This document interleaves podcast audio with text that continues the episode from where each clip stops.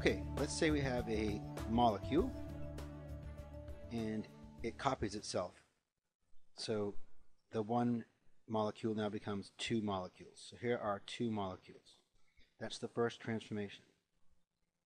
Now these two molecules each copy themselves. So this one becomes 2, this one becomes 2, and we have a total of one, two, three, four molecules, and that's transformation number 2.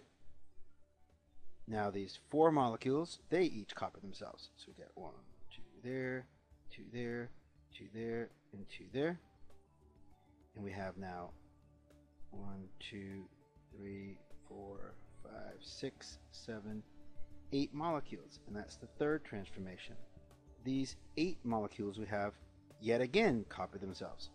So we have this guy copying, he's copying himself, they're copying themselves, them, getting a little crammed here.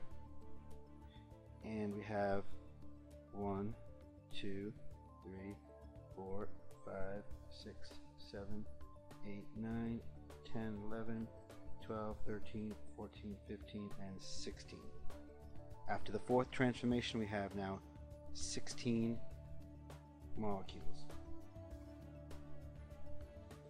So what we see is each step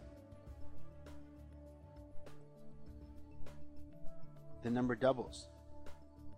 One here, there are two here, there are four there, there are eight there, and then there's 16. Each time a step occurs, these are the steps over here, the number doubles.